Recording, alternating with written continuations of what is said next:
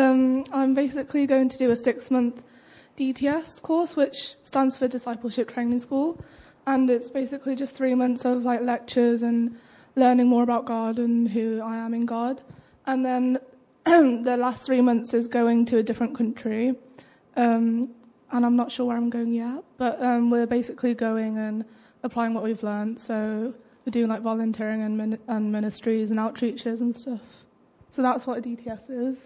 Um, so like I guess some specific prayer requests would be um, just that I'd be really open to like the new environment and I'd be able to settle well and just um, be open to anything that God has to teach me there, and that um, yeah, I'd just not have too much anxieties, and I'll just be able to learn more about God on a deeper level.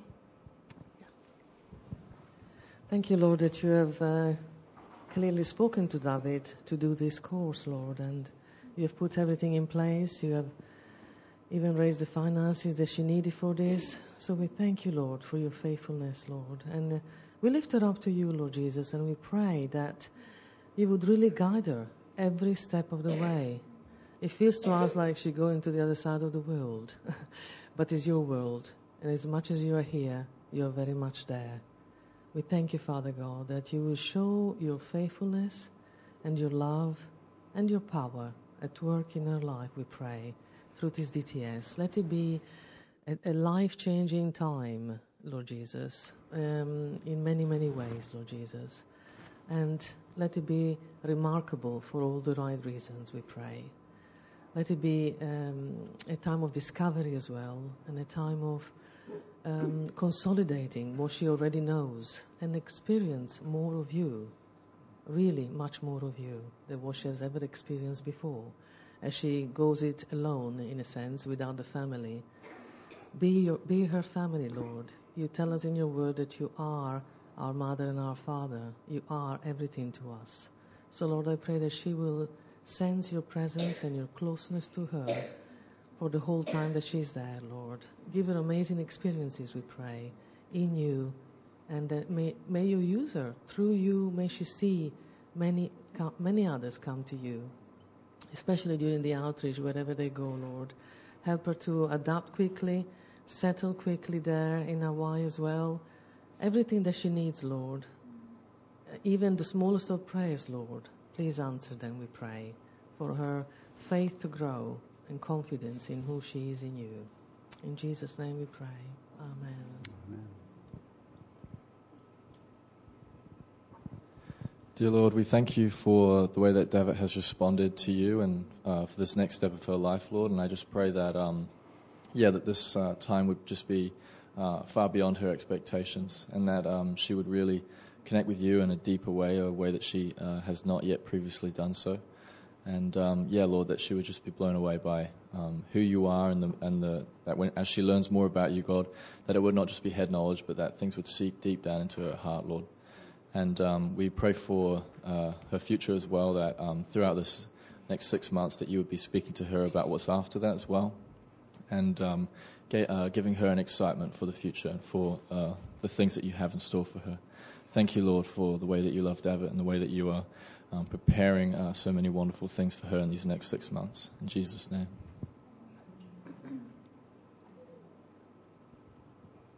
Lord, thank you for David. Thank you for courageous boldness pray that you'll help her and thank you for being with her as she goes uh, on to her new adventure. Thank you for blessing her. Thank you for anointing her. Thank you for helping her uh, ears to be open to hear what you're saying and her eyes to see what you are showing her. Thank you for your presence and your protection with her at this exciting time. Amen.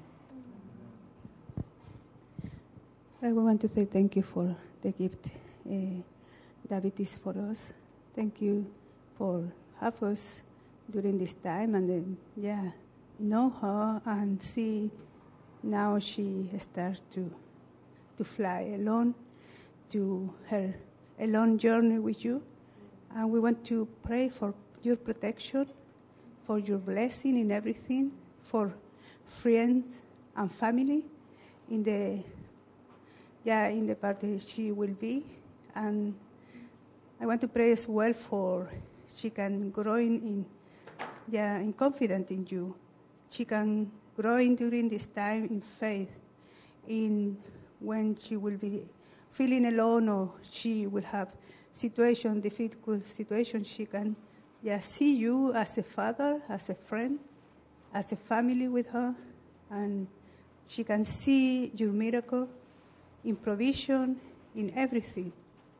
We want to bless her and send her because she is part of our family here.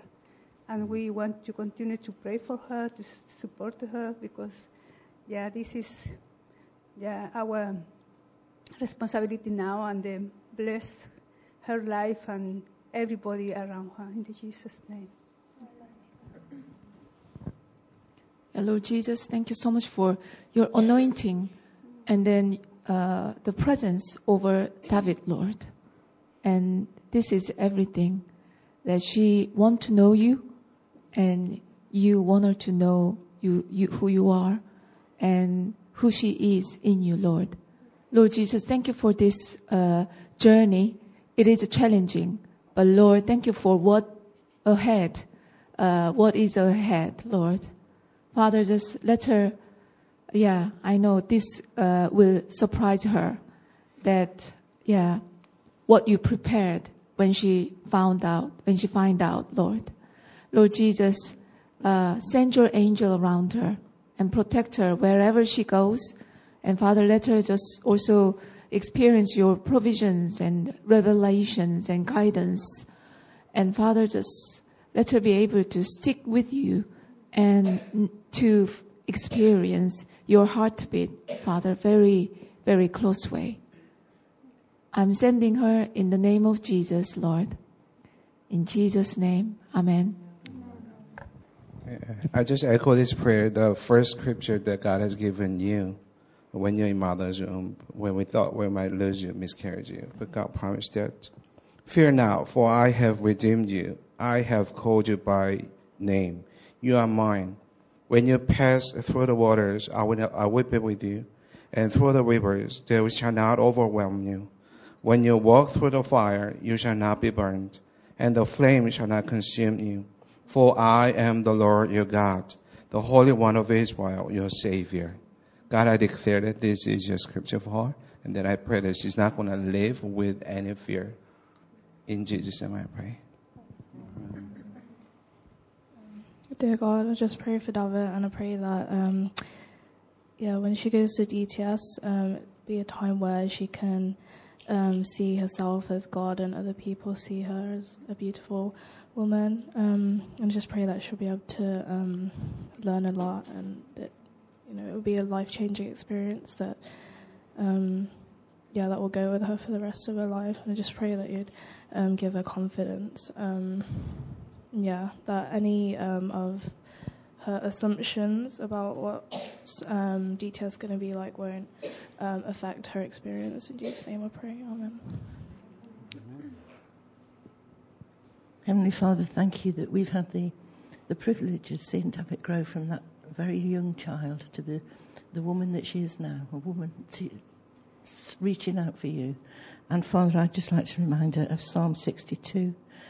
My soul finds rest in God alone. My salvation comes from Him. He alone is my rock and my salvation.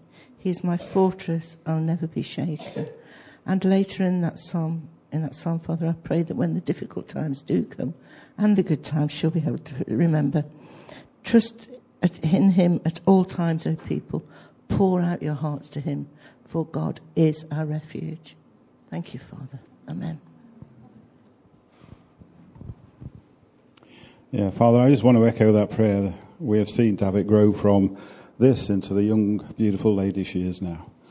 Um, Father, we just thank you for the privilege that we've had of seeing her do that and being part of her Christian family as she does it. And Father, we just send her off now. Father, there's a verse in Isaiah, I think it's 40, but don't quote me, that says, uh, I will make smooth the paths before you. And Father, we pray that for David, that you will go before her and that uh, yeah, you won't, you won't have her avoid difficulties that come along, Father, but you'll be in them with her and you will make smooth the path that is there. So we send her with our love and with our blessing and uh, ask that she keeps in touch so that we can know what's going on. And that, uh, Father, it will be a really blessed time for her and that we will see a much different young lady come back than goes out. But she will have grown in you, she will have grown in herself, and that she will know with more certainty than ever that you are the God who looked after her, protects her, and cares for her. In Jesus' name, Amen. All right, I wanted to uh, preach this morning on Ephesians chapter 3. And I'd like to read it to you first of all.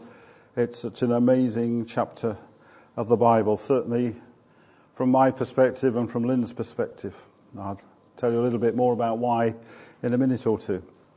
So, Ephesians chapter 3, and I'm reading from the Amplified Bible.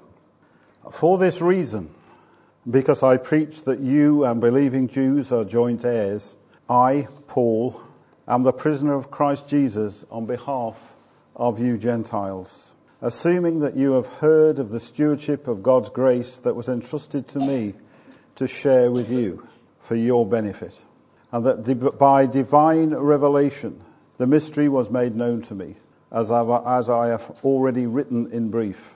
By referring to this when you read it, you can understand my insight into the mystery of Christ, which in other generations was not disclosed to mankind, as it has been now been revealed to his holy apostles and prophets by the Holy Spirit.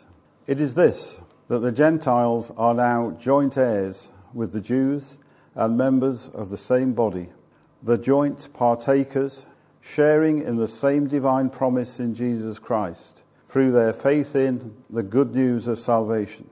Of this gospel I was made a minister by the grace, by the gift of God's grace given me through the working of his power. To me, though I am the very least of all the saints, God's people, this grace, which is undeserved, was graciously given to proclaim to the Gentiles the good news of the incomprehensible riches of Christ, that spiritual wealth which no one can fully understand, and to make plain to everyone the plan of the mystery regarding the uniting of believing Jews and Gentiles into one body, which until now was kept hidden through the ages in the mind of God who created all things. So now, through the church, the multifaceted wisdom of God in all its countless aspects might now be made known, revealing the mystery to the angelic rulers and authorities in the heavenly places. This is in accordance with the terms of the eternal purpose which he carried out in Christ Jesus our Lord, in whom we have boldness and confident access through faith in him. That is, our faith gives us sufficient courage to freely and openly approach God through Christ. So I ask you not to lose heart at my sufferings on your behalf, for they are your glory and honor.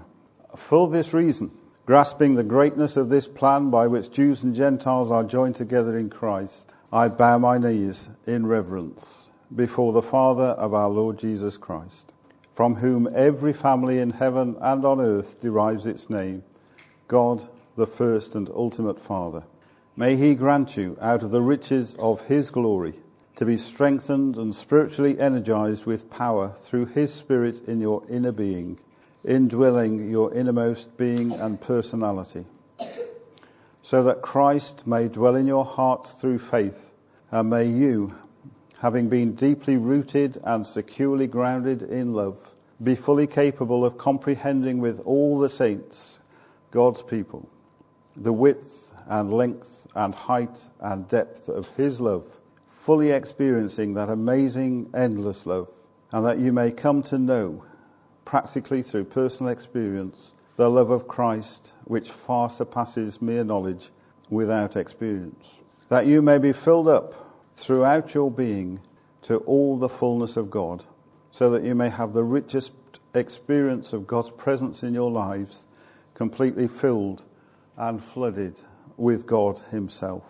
Now, to Him who is able to carry out His purposes and to do super abundantly more than all we dare ask or think, infinitely beyond our greatest prayers, hopes, or dreams, according to his power that is at work within us. To him be the glory in the church and in Christ Jesus throughout all generations, forever and ever.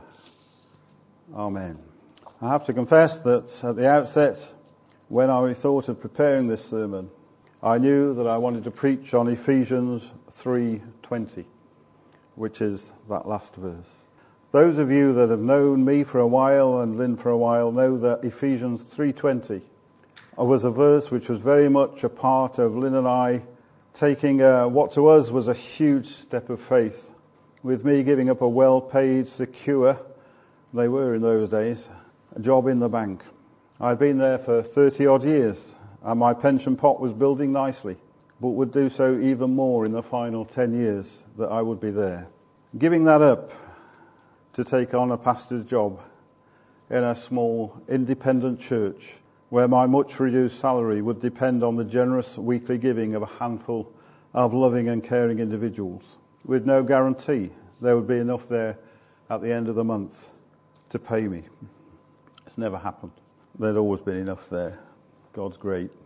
Ephesians 3:20 was a verse that came very early in the process, being brought by Christian friends that we were praying with at the HSBC Christian conference that we had organized that year at the Elim annual conference that was happening that year, and even at the church we attended in Scotland when we visited our friends there during the year.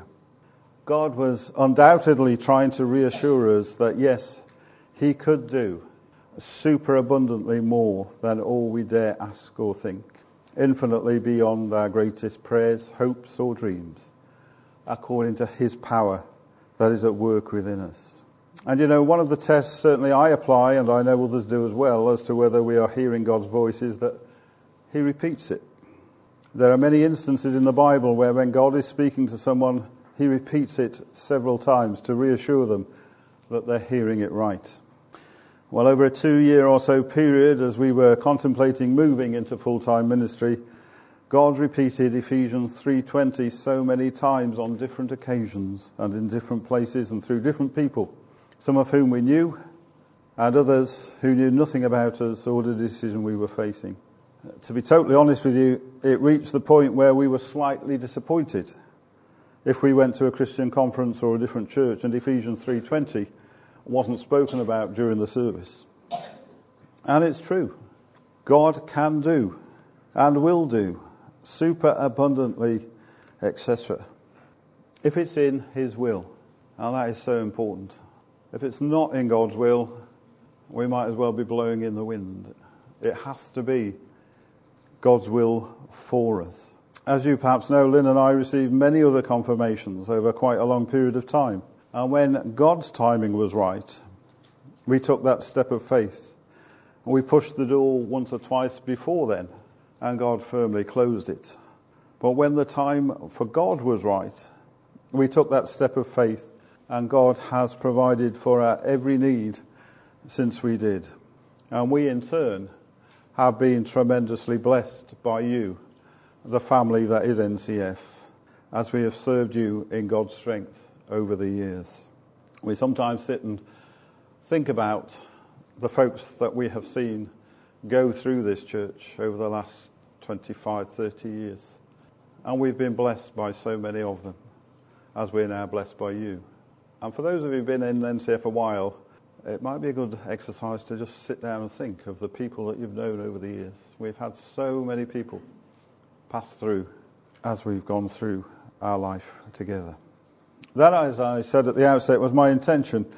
And I suppose in a way I've just done that, but not in the depth that I'd intended to. And what I want to do now is talk about the whole of Ephesians 3, which when Paul wrote it would have been seen very much as radical, certainly to the Jewish community, and also, I suspect, to some of the Jewish Christians as well. Why would that be? Because Paul is asserting here boldly that the Gentiles, which the Ephesians were, are on an equal footing before God with the Jews and sharing in the same inheritance through Christ. Let's read verse 6 again. in the Amplified Version. It is this that the Gentiles are now joint heirs with the Jews and members of the same body and joint partakers, sharing in the same divine promise in Christ Jesus through their faith in the good news of salvation.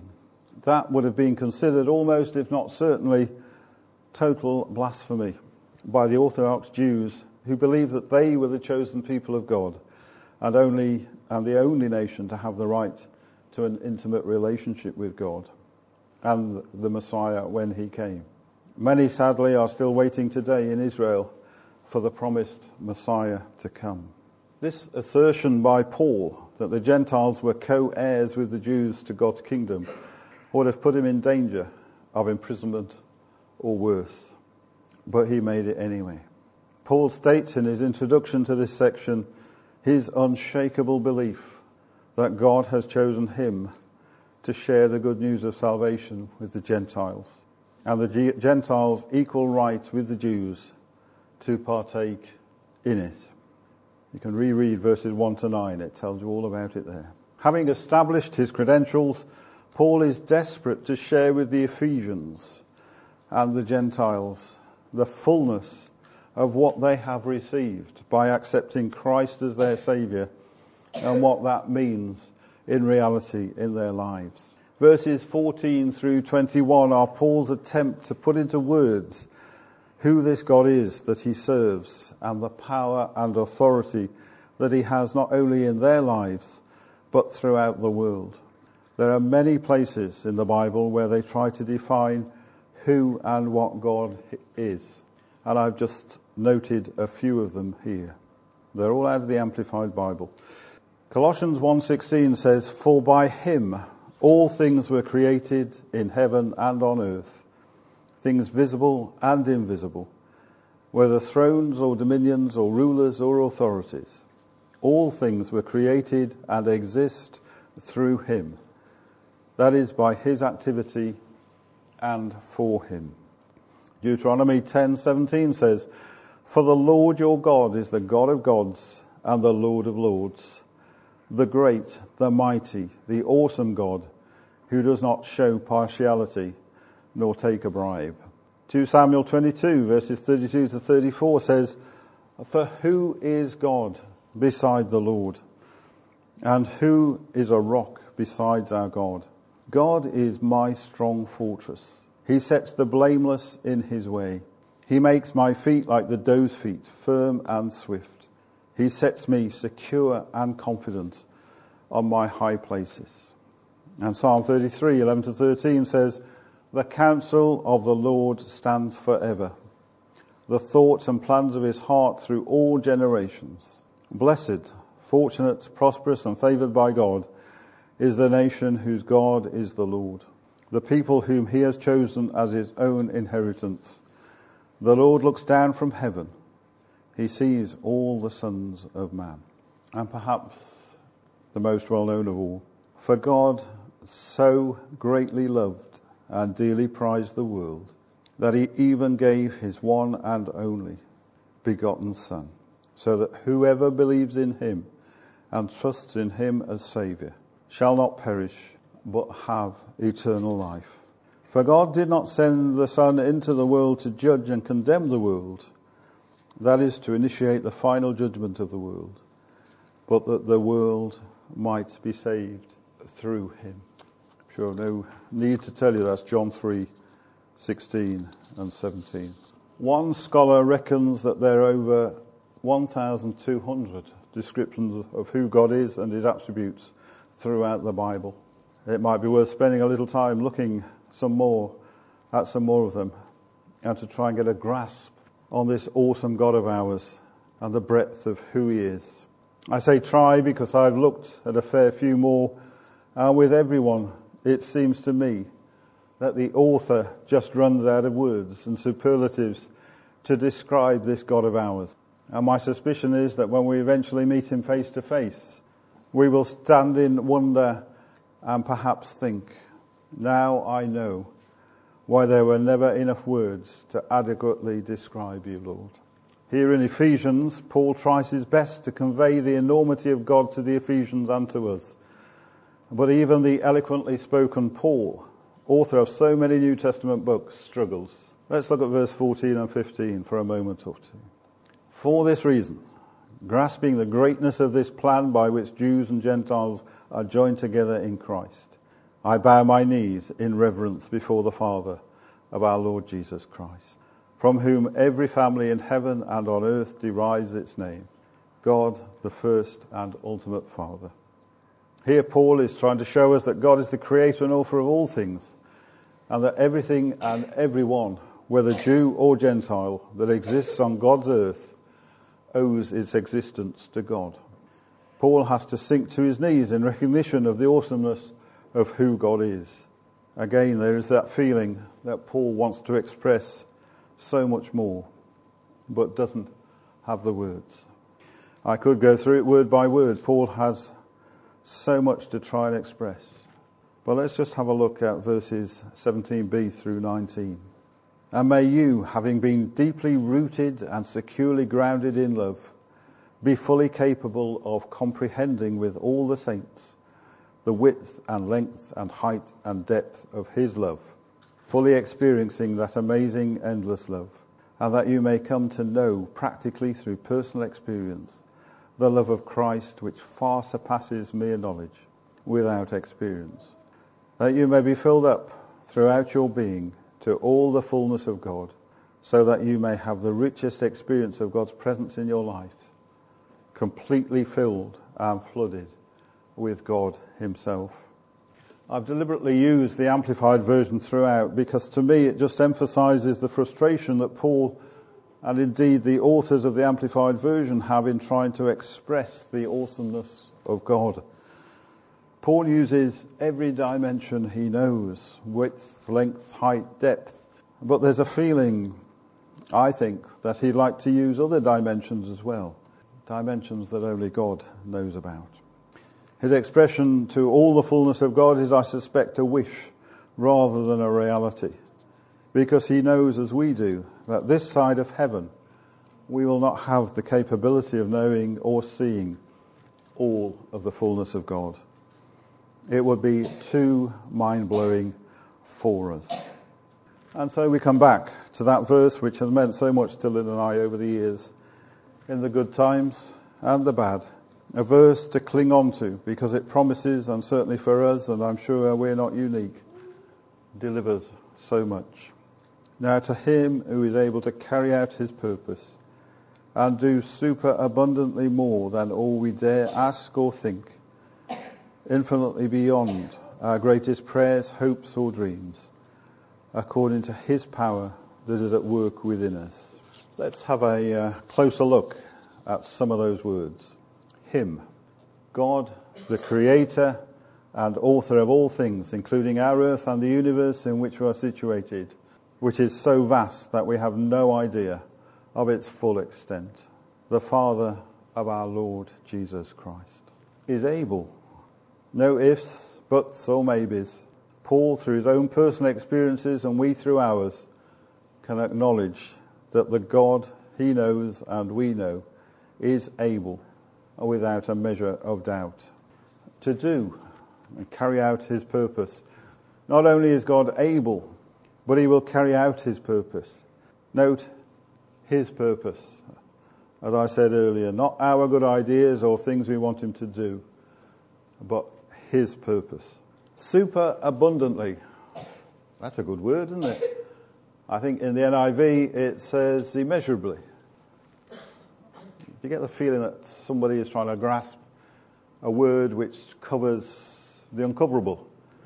Has anybody else got another, doesn't have to be long, but uh, they appear to be a long word which, which we might insert in that place? Not easy, is it? What? Unfathomable. Yeah? Incomprehensible. Incomprehensible. Not easy, is it?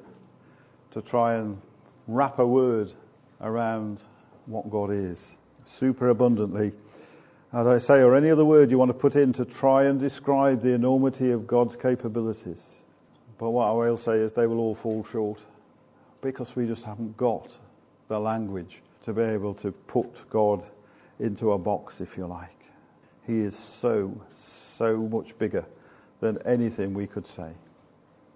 More than a prelude to what comes next, meaning it doesn't matter what comes next, God can outdo it because He's God. But what does come next? It says, All we dare ask or think. Note the word dare. We probably think that some things are beyond God's capabilities, so we wouldn't dare ask for them. We might think them, but not put them into words. A bit silly, really, because God knows our every thought, so He'll know what we're thinking anyway. But as the preceding two words tell us, God can do more than all of the things that our minds can muster. And how does He do all this? According to His power that is at work within us. God isn't some nebulous being that we reach out to in a time of need, in hope. God is a living, indwelling, loving Heavenly Father who wants to pour out His grace and mercy upon each and every one of us in our daily lives and circumstances, whatever they are. Sometimes we can think that's what some, well, perhaps not here, but some people can think, God's never going to be able to forgive me for having done that. Or God can never sort out that situation for us. It's not true. He cares for us, each and every one of us, in whatever circumstance we are, or whatever it may be that we have done that we find so dreadful. God is bigger and greater than all of that, and He can help us to sort it out. Was this passage just a one off for the first century Christians?